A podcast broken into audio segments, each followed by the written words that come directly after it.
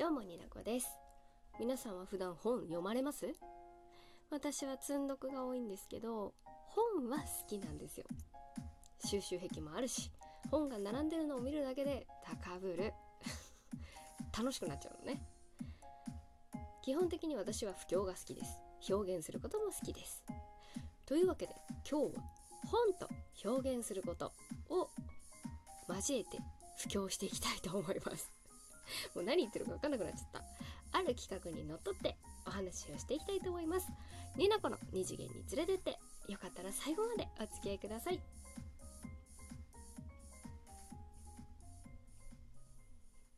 トークの企画「俺の本棚2021」というわけでね私の大好きなお二人元書店員のバックヤード放送局をされています。猫柳さんと葉月さんのお二人が考えた企画に参加したいと思います。あれです。なんて言ったらいいの好きな本を並べるやつ。あの2段ボックスがありましてこの2段ボックスにあなたが棚を作る担当の書店員だったらどうするっていうようなトークテーマになってるんですけれども概要欄にしょ、ね、詳細ののあのトークは貼っておきます。で私はこの本棚を考えるにあたって1個テーマを設けました。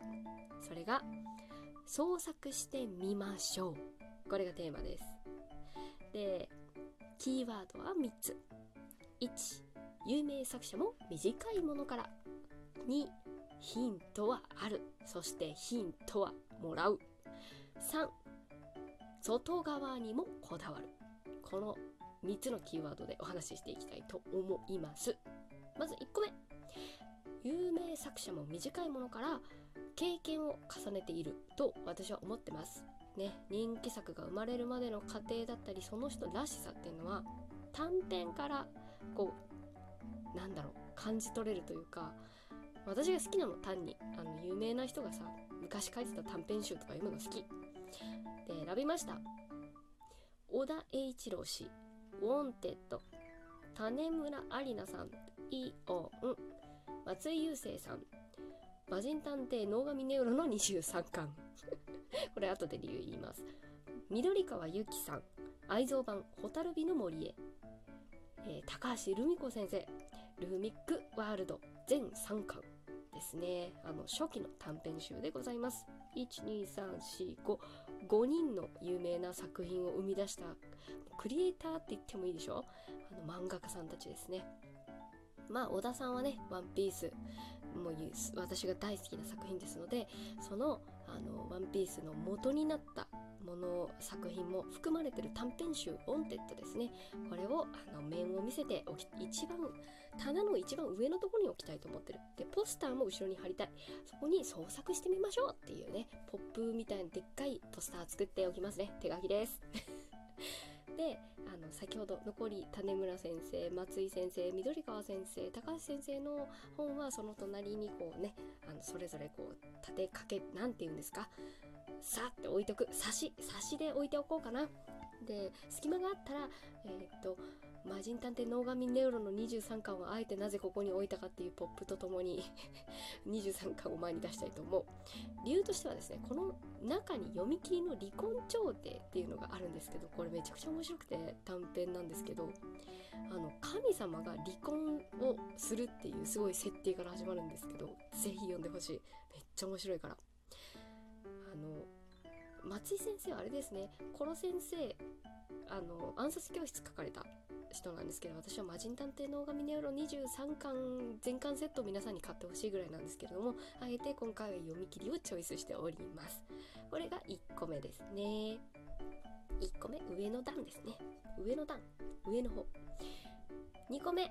創作はゼロから突然は生まれない。ということでもらえるヒントはもらおう。はい。というわけで創作するにはヒントが必要と私は思っています。特にあのまあ、表現っていうといろいろね音声配信もそうだけれどもあの絵を描くとかも入ってくるんですが特に語彙力が欲しい創作創作者の強い味方で言葉選び辞典シリーズっていうのがありましてこれあのオタク界隈で一回ツイッターでバズってると思うんですけど知ってます？あのめちゃくちゃねカラフルでコンパクトな辞書なんです。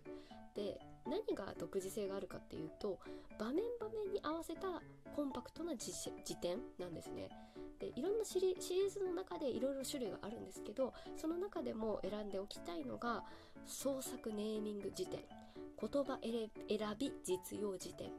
美しい日本語選び辞典。感情言葉選び辞典。情景言葉選び辞典。これはね絶対に入れておきたい。1段目の棚の方にね。ポップとともに。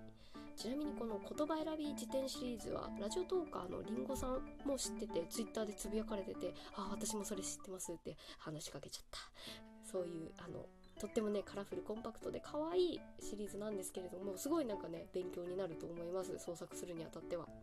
あとエヴァンゲリオンとのコラボの あの辞典にもなってますのでそれも隣になんか普通のプレーンのやつとエヴァコラボも隣にすっておきたいですね。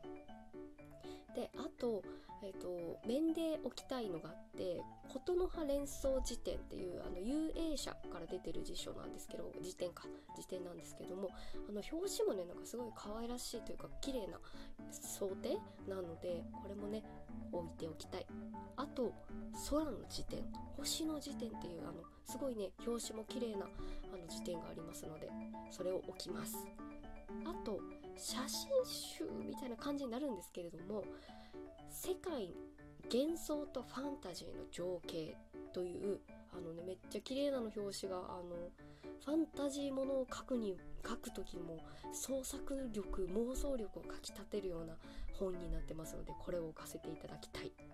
はいというわけで創作のヒントのえコーナーは1段目にこう今言ったのをガバッとね綺麗に置きたいなと思っております。3つ目ですね。外側にもこだわりたいというところでそうですね。音声配信で言うならサムナイさ言えなかったね。サムネイルとかアイコンとかね。であのブログで言うならトップ画像。二次創作のもので言うなら本の想定ですよ。ね。見た目にもこだわったら楽しいに決まってるじゃないですか。というわけであのこだわるっていうところを表現するために私は大好きな色青をテーマに表紙が青の本をとにかく一番下の段に集めるというあのすごい癖強なことをやりました。本棚にこの青の表紙のラインナップでございます。小説小説は青の王広島玲子さんの作品を置きたいと思います。これですね表紙めちゃくちゃ綺麗なんです。見てほしい。青の王。これファンタジー作品らしいんですけどこれ読んだことない本私入れるっていうね荒技なんですよ。であのファンタジーの作品で赤の王とか多分ね白の王とかもねシリーズものであったと思うんですけど青の王を押していきたいと思います。青だからね。で詩集これには詩集でですね「青い月の物語」っていうのがあの作品でありましてこれもねすごい青の何ていうのか夜の表現と月がねすごい綺麗なあの表紙なんです。えっ、ー、と小浦昇さんでやってるのかな？銅版画を使っ銅版画の作品に優しい詩をつけた作品集になってるそうです。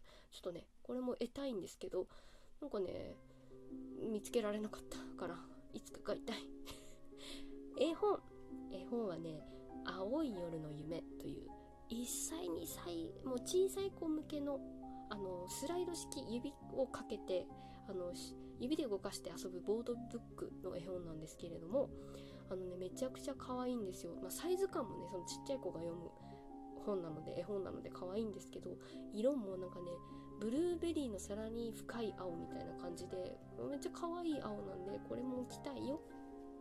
あとあの、私活字じゃなくてこれからは Twitter で話題になったイラストとか青をテーマに取り上げてる作品作家さんたちの書籍化された本を置いていきたいと思うんですけれども満月コーヒー店桜田千尋さん。えっとですねこれイラストレーターさんなんですけれどもなんかね夜の帳のあの深いブルーの表現がすごい綺麗なんですよ。あとカフェに出てくる喫茶店に出てくる食べ物のイラストがすごいね可愛くてねすごい好きなんだ。で多分これはねイラストストーリー集でシリーズもいくつかあるみたいなんですけどまずこのストーリーイラストストーリー集が一番サイズが大きかったのでこれをねバーンと置きたいと思ってます。あと YAS でヤスさんってお読みするんでしょうか。えっ、と青にこだわりがある油絵を描かれる方ですごいリアルな表現をされる多分ねまだ若い方だと思うんですけど誰かが世界を青に染める実験を始めたっていう素晴らしいタイトル。もうこのタイトルにも惹かかれたんですけど青好きの私としては。あの試験管に綺麗なブルーがこう3本の試験管あれな試験管って言うんだっけ？あのビーカーじゃなくて試験管だよね。あのそれの中に綺麗な青がねあの入ってる表紙ですごい綺麗だから見て。で最後に置きたいのが空色のクリームソーダレシピということであのちょっとね常川さん 写真なんですよね。確か。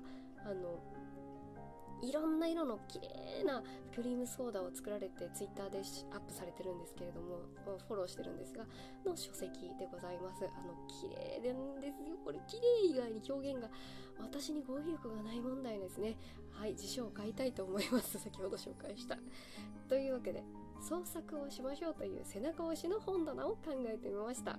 辻褄が合ってるのか合ってないのか自分でもわからなくなってきましたがそんなね私二次元に連れてってって言ってる私が考えた私らしい 溢れ私らしさが溢れる本棚にしてみました。ねもうポップも青のトーンで揃えて書きたいと思ってます。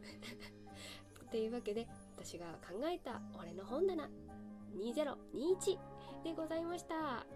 よかったら皆さんも参加してみてください。それでは次回のラジオでまたお会いしましょう。になこでした。